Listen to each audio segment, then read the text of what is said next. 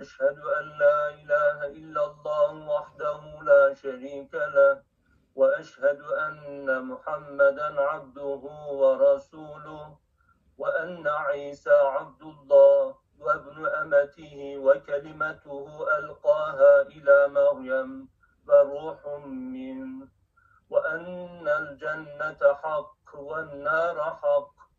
سبحان الله وبحمده سبحان الله العظيم. سبحان الله وبحمده سبحان الله وبحمده عدد خلقه ورضا نفسه وزنة عرشه ومداد كلماته. سبحان الله عدد خلقه سبحان الله رضا نفسه سبحان الله زنة عرشه سبحان الله مداد كلماته. سبحان الله عدد ما خلق في السماء وسبحان الله عدد ما خلق في الأرض وسبحان الله عدد ما بين ذلك وسبحان الله عدد ما هو خالق. الله أكبر عدد ما خلق في السماء والله أكبر عدد ما خلق في الأرض.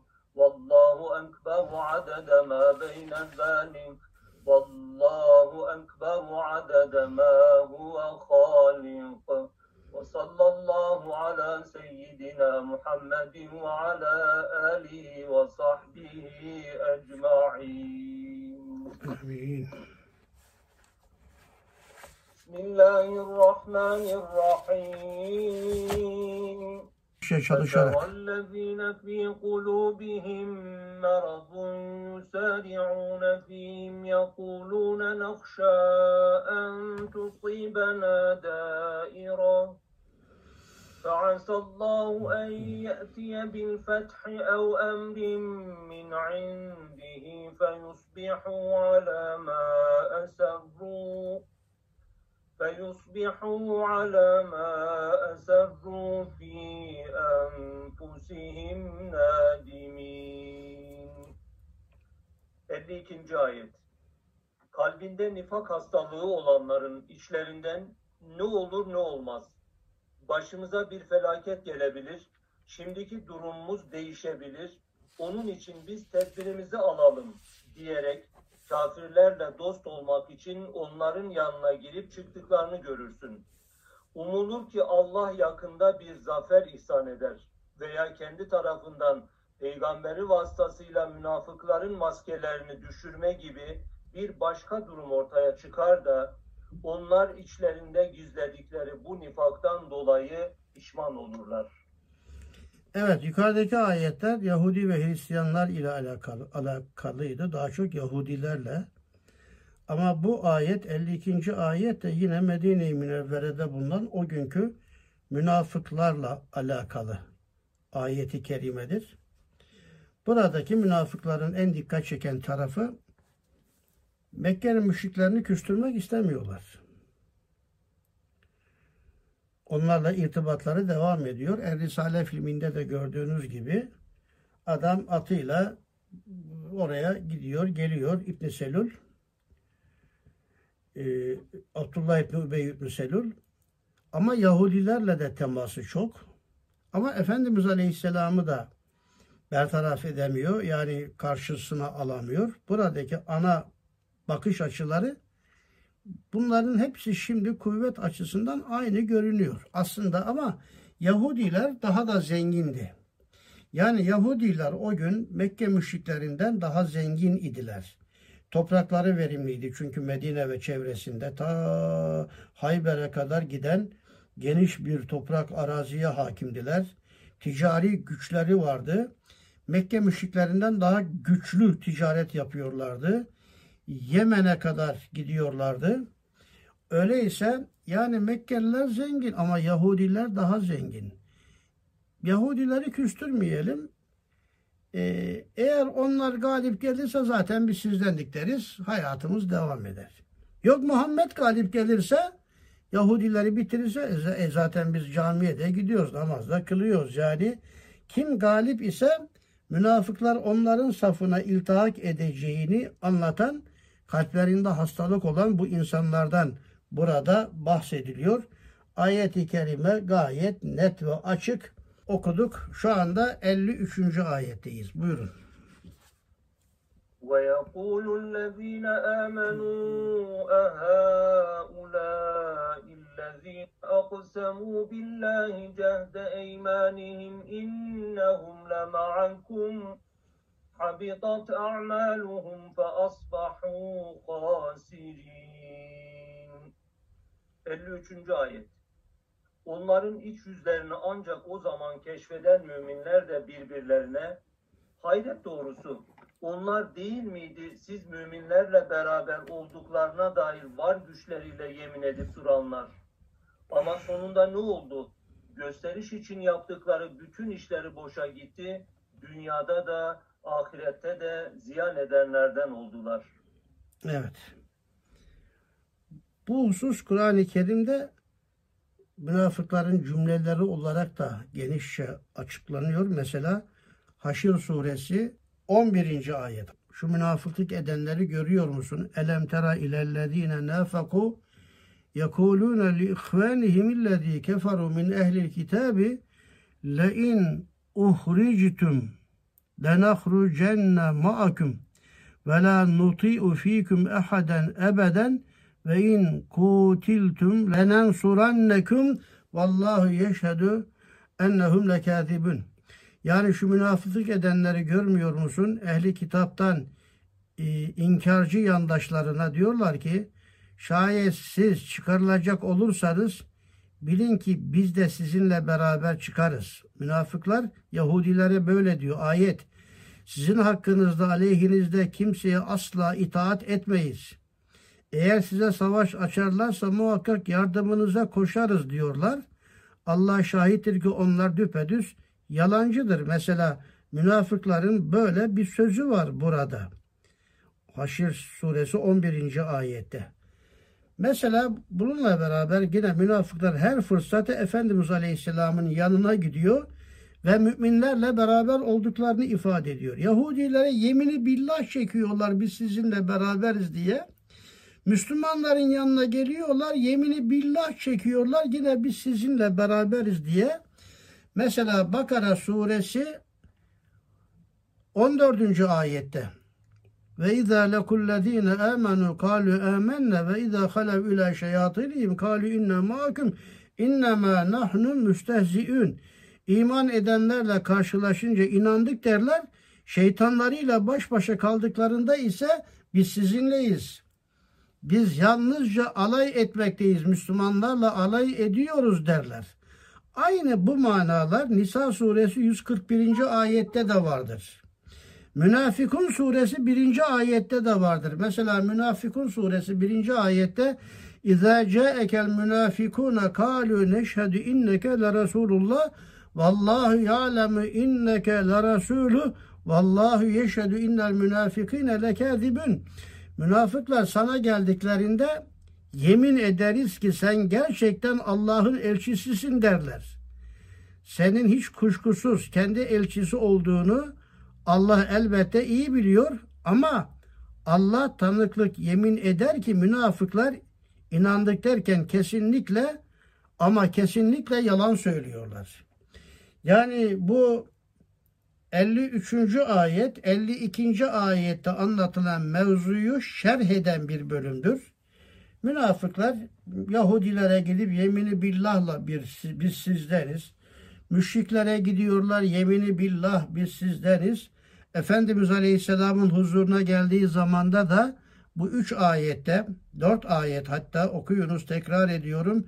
Haşir suresi 11. ayet, Bakara suresi 14, Nisa suresi 141, Münafikun suresi, suresi 1. ayette Müslümanlara gelip de yine vallahi billahi biz sizinleyiz canımızı veririz diyorlar.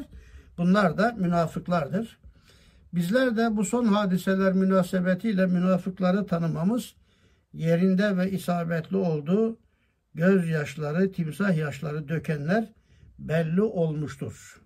Şimdi çok önemli bir noktaya geldik.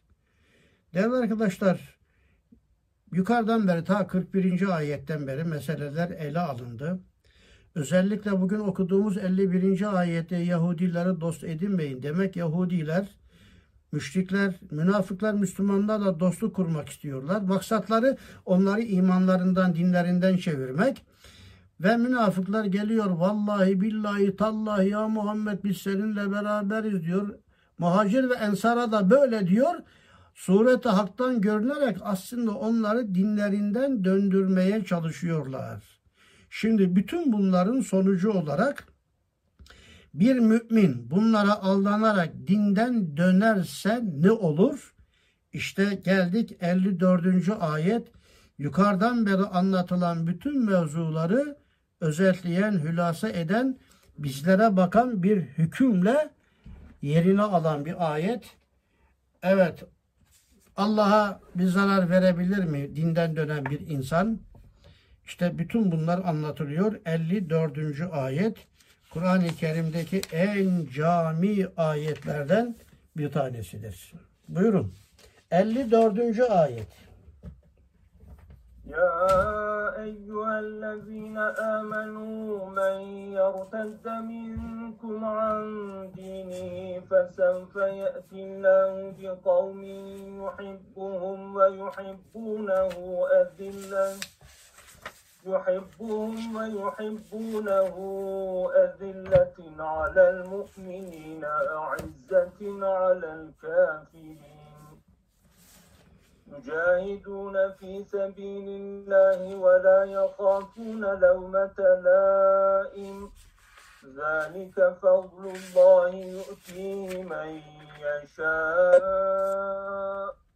والله واسع عليم. 54. ayet Ey iman edenler! Sizden kim dininden dönerse bilsin ki Allah onların yerine öyle bir topluluk getirir ki Allah onları sever, onlar da Allah'ı severler. Onlar müminlere karşı alçak gönüllü, kafirlere karşı onurlu ve zorludurlar. Allah yolunda mücadele eder ve bu hususta dil uzatan hiçbir kimsenin ayıplamasından korkmazlar. İşte bu Allah'ın öyle bir lütfudur ki dilediğine verir. Allah vasi ve alimdir. İhsanı boldur. Her şeyi hakkıyla bilir. Açıklama.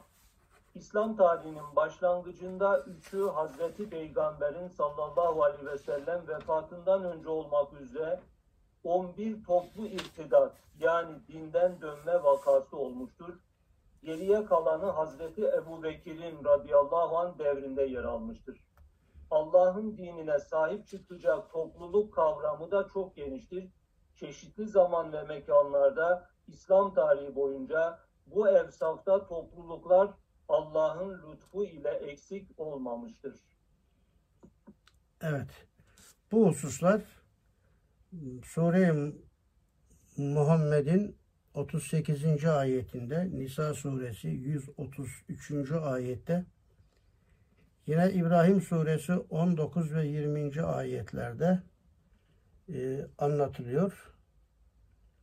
Ve Mücadele suresi 21. ve 22. ayetlerde de anlatılıyor. Burada öne çıkan tabir irtidat tabiri, irtidat kavramı.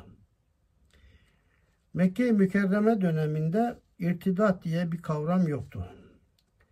Efendimiz Aleyhisselam'ın Mekke-i Mükerreme döneminde münafıklık diye de bir kavram yoktu. Müminler vardı, müşrikler vardı, kafirler işte. Ama hicretten sonra münafık kavramı ortaya çıktı. İslam tabi Kur'an-ı Kerim'de kullanılan bir tabir oldu. Ve yine işte belli dönemden sonra bu mürtetler meselesi de ortaya çıkmış oldu.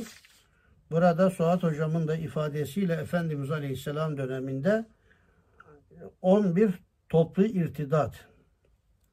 İrtidat ritte yani bir asker böyle komutanından emir aldıktan sonra topuğunun üstünden 180 derece geriye dönüp tekrar uygun adım marş hızlıca gitmesi işte topuğun üstünde 180 derece dönmeye ritte deniyor. Redede Türkçeleşmiş reddetmek. Yani artık o ana kadar kabullendiği şeylerden vazgeçmek.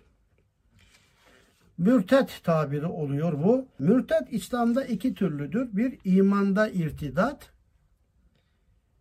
ki asıl mürtetlik dendiği zaman odur. Bir de amelde mürtetlik vardır. Bugün İslam dünyasının özellikle Türkiye açısından bakacak olursak neredeyse yüzde doksanı ameli mürtettir. Ameli mürtetlik tövbe etmezse zamanla imani yani küfre dönme manasında imani mürtetliğe de götürücü, sebebiyet verici bir unsurdur. Bu irtidat meselesi genişçe ele alınmış. Önce şöyle başlayalım. Çok önemli bir tespit bu. İrtidada fire verme diyebiliriz. Fire vermek her cemaatta vardır. Her inanç kesiminde vardır. Sadece peygamberlerden mürtet olmaz. Yani Allah birisini peygamber olarak göndermiş. Peygamber bakmış ki bu iş çok zor, çile çok büyük. Ben bu işten vazgeçtim. Yani ben peygamberlik vazifesi yapmıyorum artık diye gerisin geriye dönmemiştir. Peygamberlerin dışında ne kadar peygamberlerin has cemaatları da olsa onlardan bile ayağa kayanlar ve yüzüstü cehenneme doğru gidenler olmuştur. Hz. Musa Aleyhisselam'ın cemaatinden mürtetler vardır. Mesela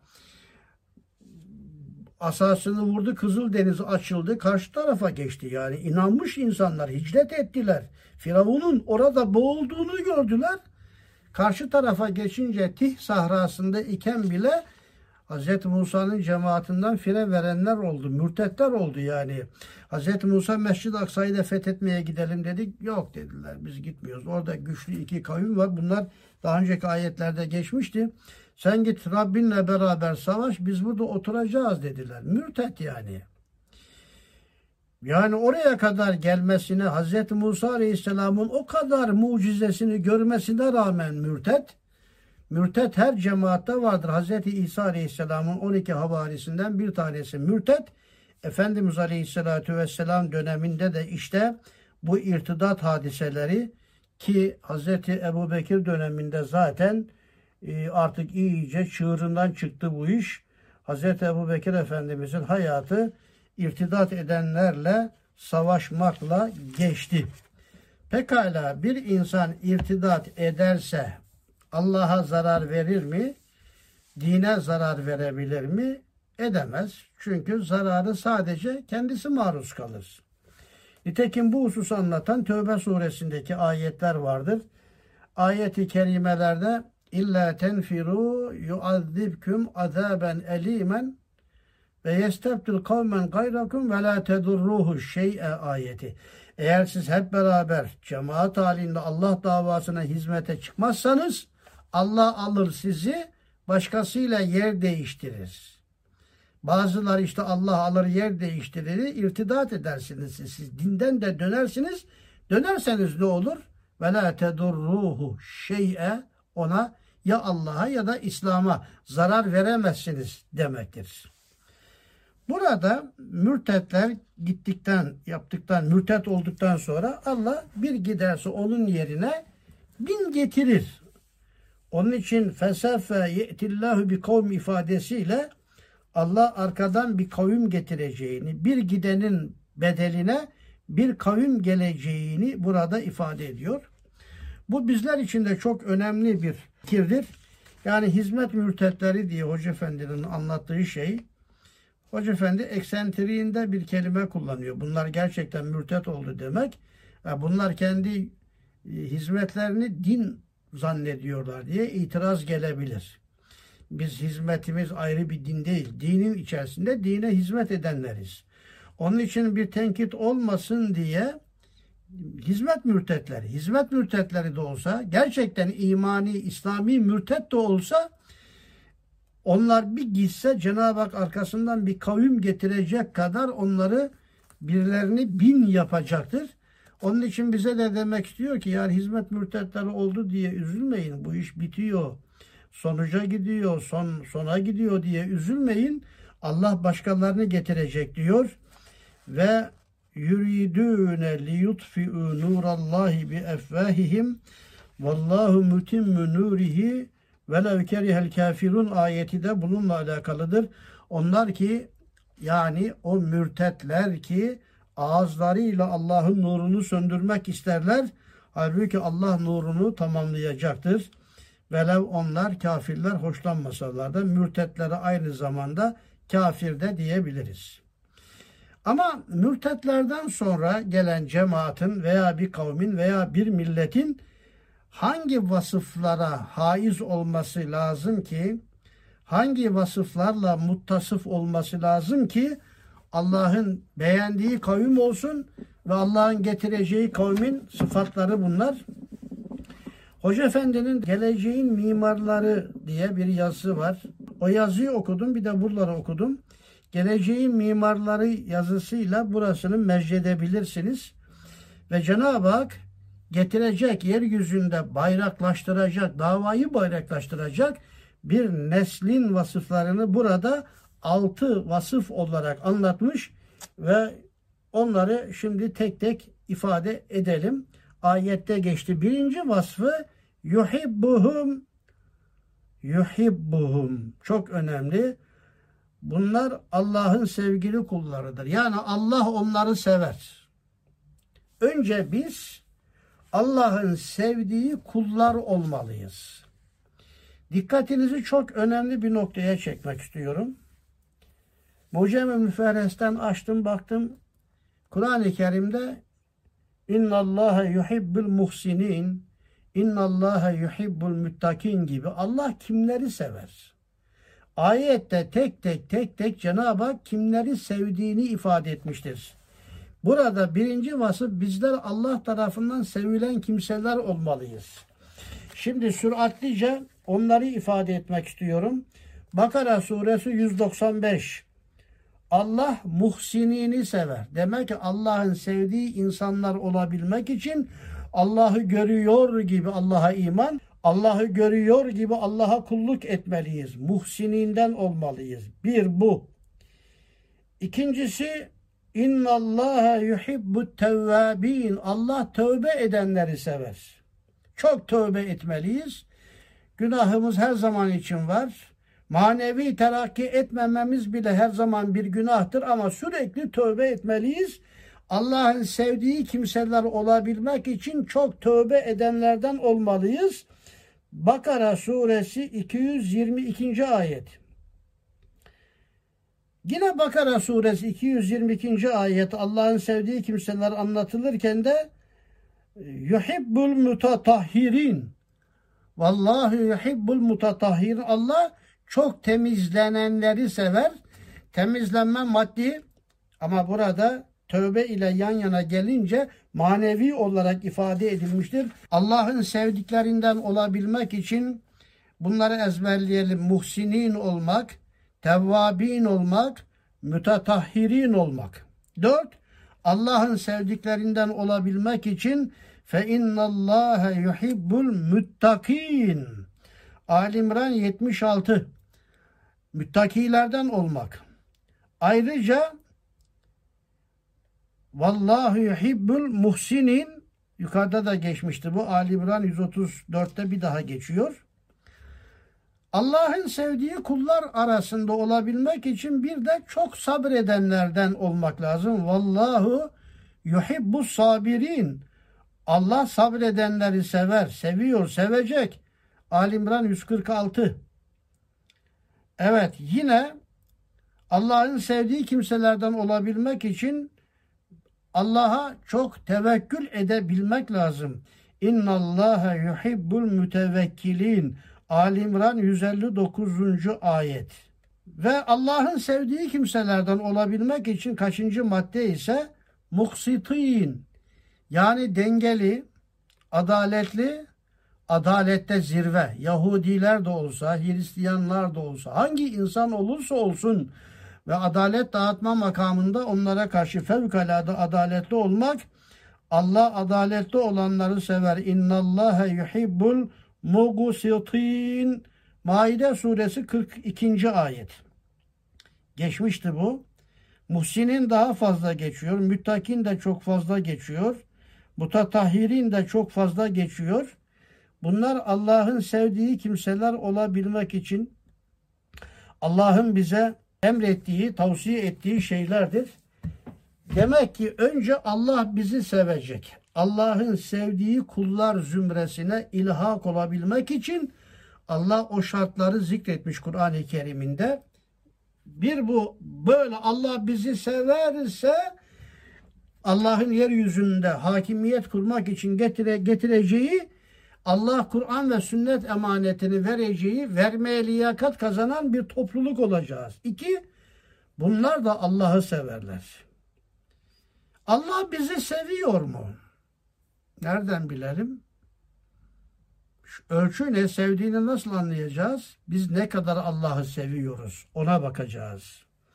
Sen ne kadar Allah'ı seviyorsan işte Allah da seni o kadar seviyor demektir. Ve bu husus Bakara suresinde anlatılır. Ve minen nasi men yettehizu min dunillahi endaden yuhibbunahum kehubbillah vellezine amenu eşeddu hubben lillah ve lev yerellezine zalemu iz yeravnel azab ennel kuvvete lillahi cemi'a ve ennallaha şedidül ikab. İnsanlardan kimileri var ki Allah'tan başka bazı varlıkları Allah'a denk tanırlar. Allah seviyor gibi sevmek bu şirk. İsa'yı Allah seviyor gibi, Hazreti Ali'yi Allah seviyor gibi sevmek. Bu şirk. Evet. Bunları Allah'ı sever gibi severler. Bu olmaz. Ama iman edenler ise Allah'ı en şiddetli severler. Allah'ı en çok severler. İşte bizim en çok seveceğimiz Allah olmalı.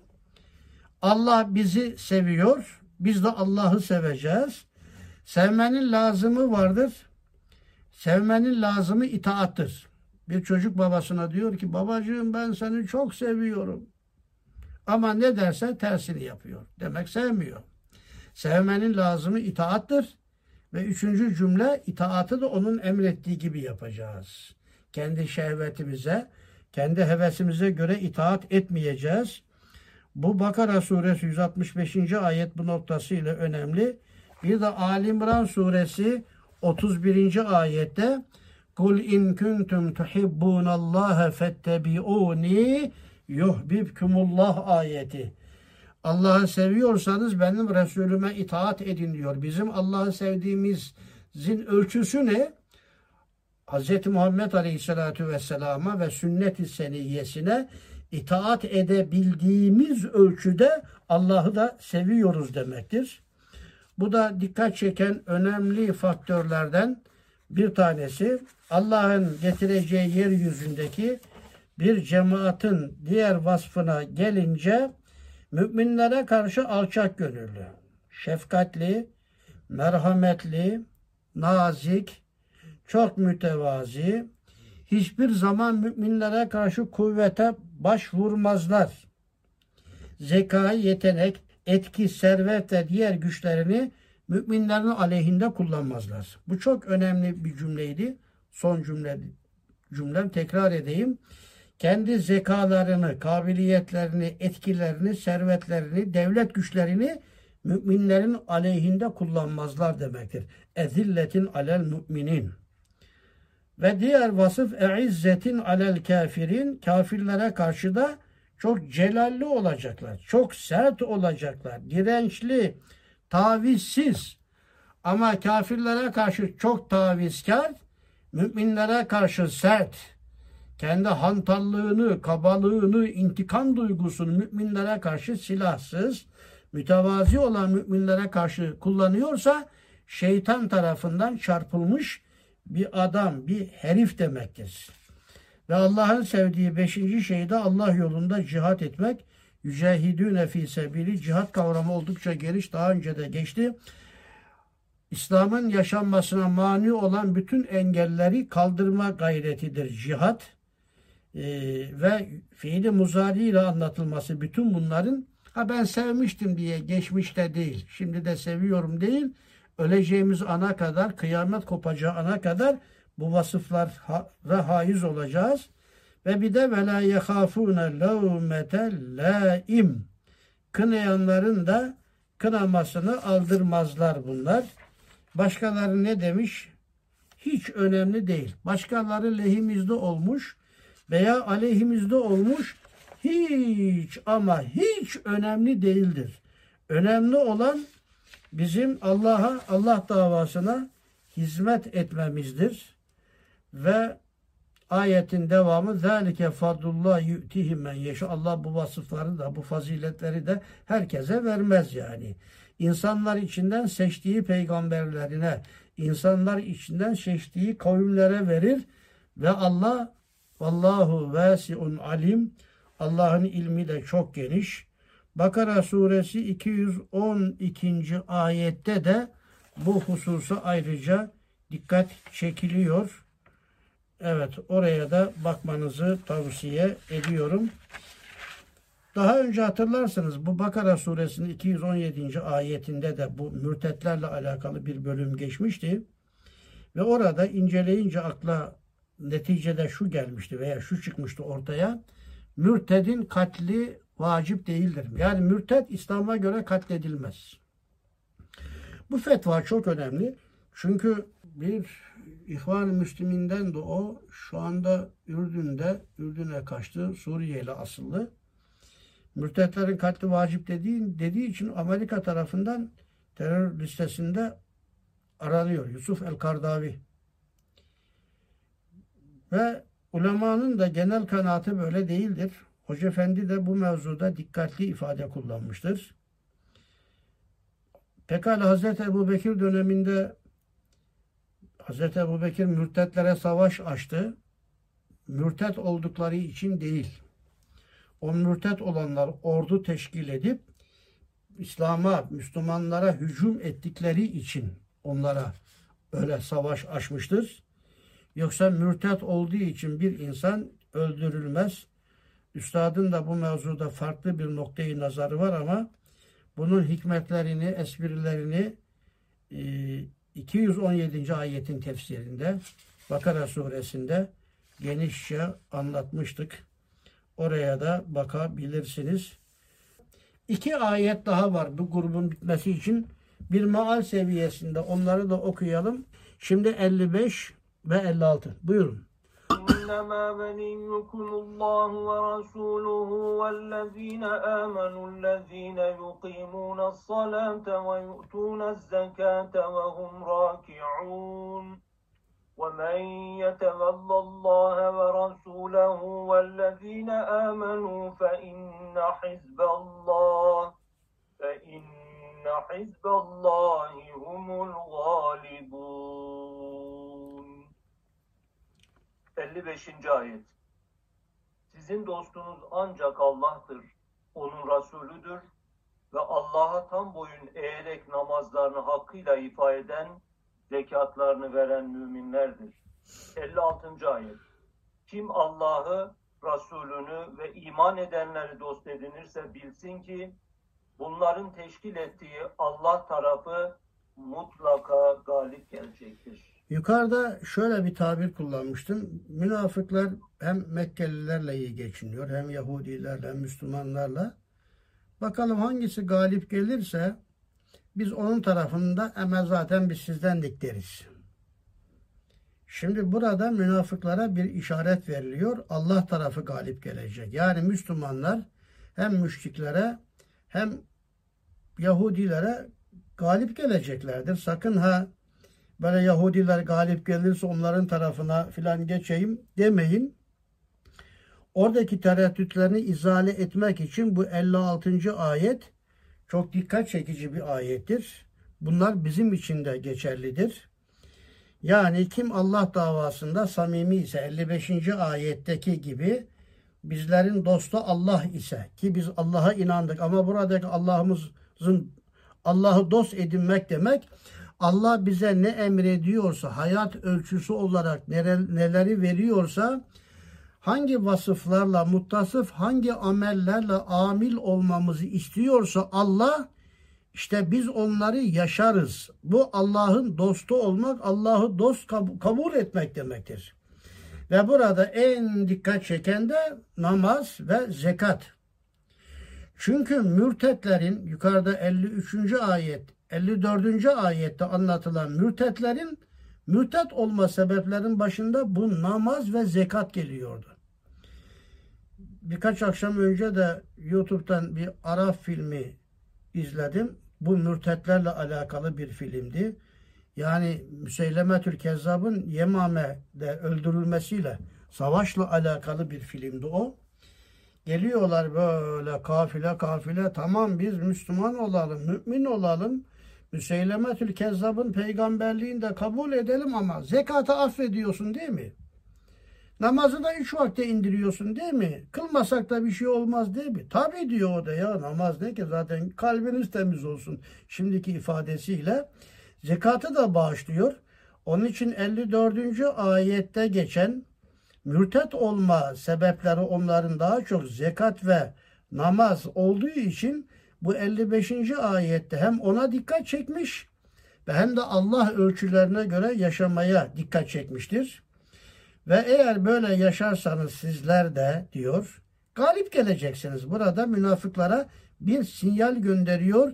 Müşrikler, Yahudiler galip gelemeyeceklerdir. Ama bizim için de galip gelme ölçüsünü veriyor. Bir, mürtetlerden sonra gelecek koyumda altı tane vasıf galip gelme ölçüsü. Bir, bir de Allah'ı veli edinme, galip gelme ölçüsü. Namazın hakkını vermek, zekatın hakkını vermek, galip gelme ölçüsü.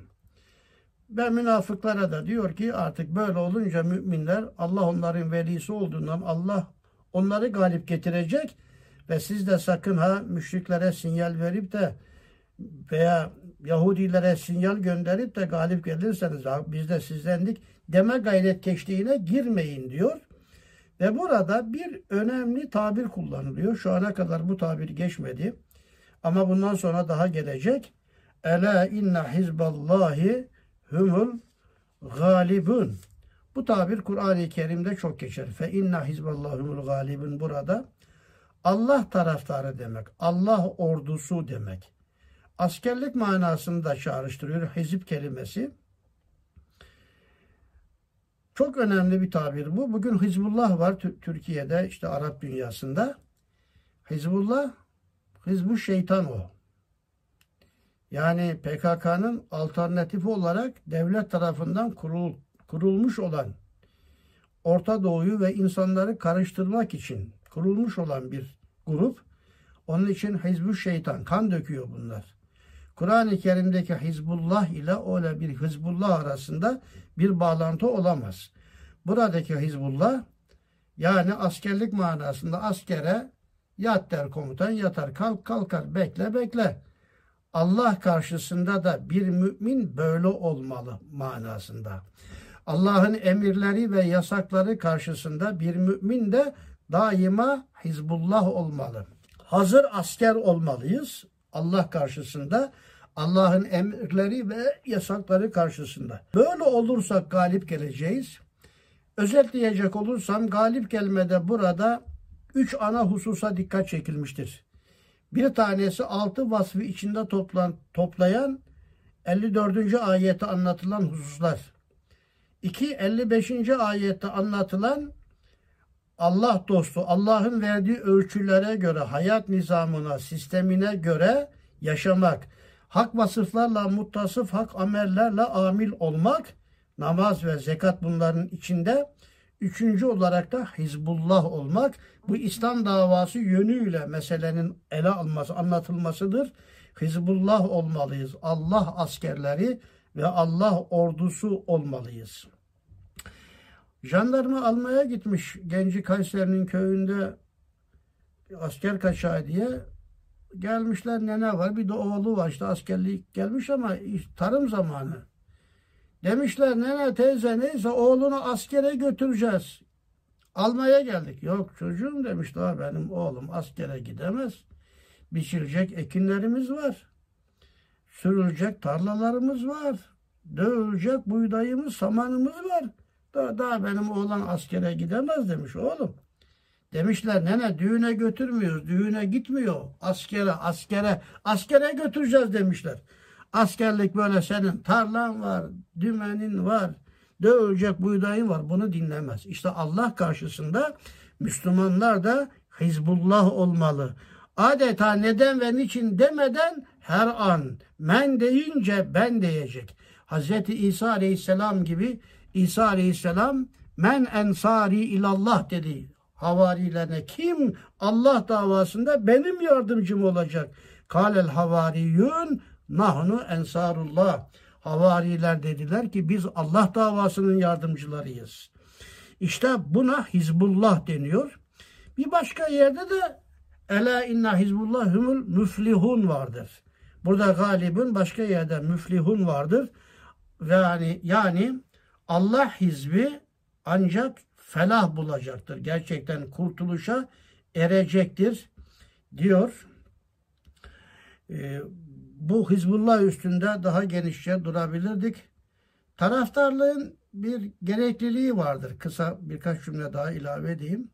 Mesela adam Fenerbahçeli, Galatasaraylı. Kar yağıyor. Hiç önemli değil. İlla o maça gidecek. Karın altında bile ünü çıktığı kadar bağırır. Adam kendi takımı için böyle tam diğer karşı tarafın kalesi önünde topa bir tekme vuracak. Neredeyse gol oldu olacak. Olay yazdı. Hadi diyor seyirci de önündeki adamın kafasına bir tekme atıyor. Aynen o refleksle.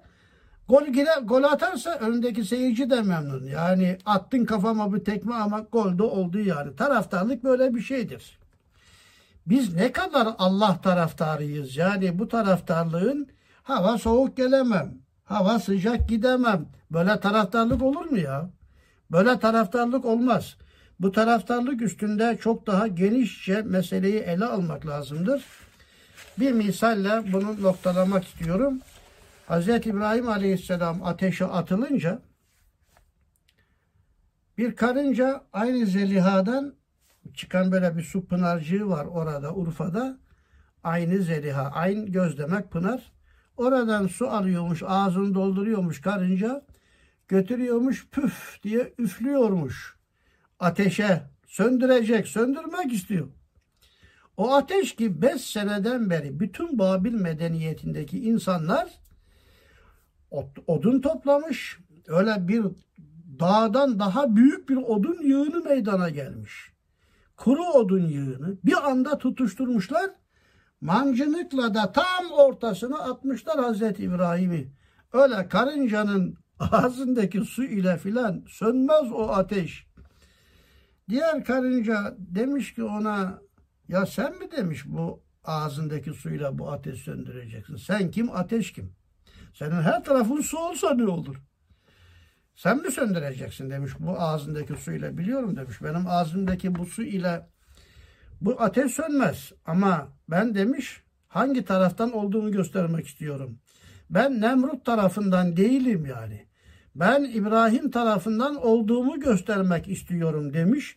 İşte bu Hizbullah içerisinde tefsirlerde mesela buraya kadar indirgenerek anlatılmıştır. Onun için Hizbullah olabilmek galibiyetin burada üç ana bölümüne dikkat çekildi. 54. ayet, 55. ayet, 56. ayetlerde anlatılan hususlardır. Şimdi yukarıda genelde Müslümanlarla alay eden, Müslümanlarla dalga geçen insanlara karşılık şimdi tekrar Yahudilerin alayına dönülerek hem dinle alay hem de ezanla ve namazla alay ve ehli kitabın durumuna geçen yukarıdaki bölümün farklı bir versiyonda devamı olarak 57 ile 63. ayetler arasında bir grup bunlar. Bir bağlantı var. Süratlice onları da bitireyim istedim. Bu 54. ayet Üstad da bundan bahsetmiş tabi. 26. mektup 3. mepas kaydınıza alın. Bu ayetin Türk milletine baktığını anlatıyor. Altı vasfıyla Allah'ın getireceği.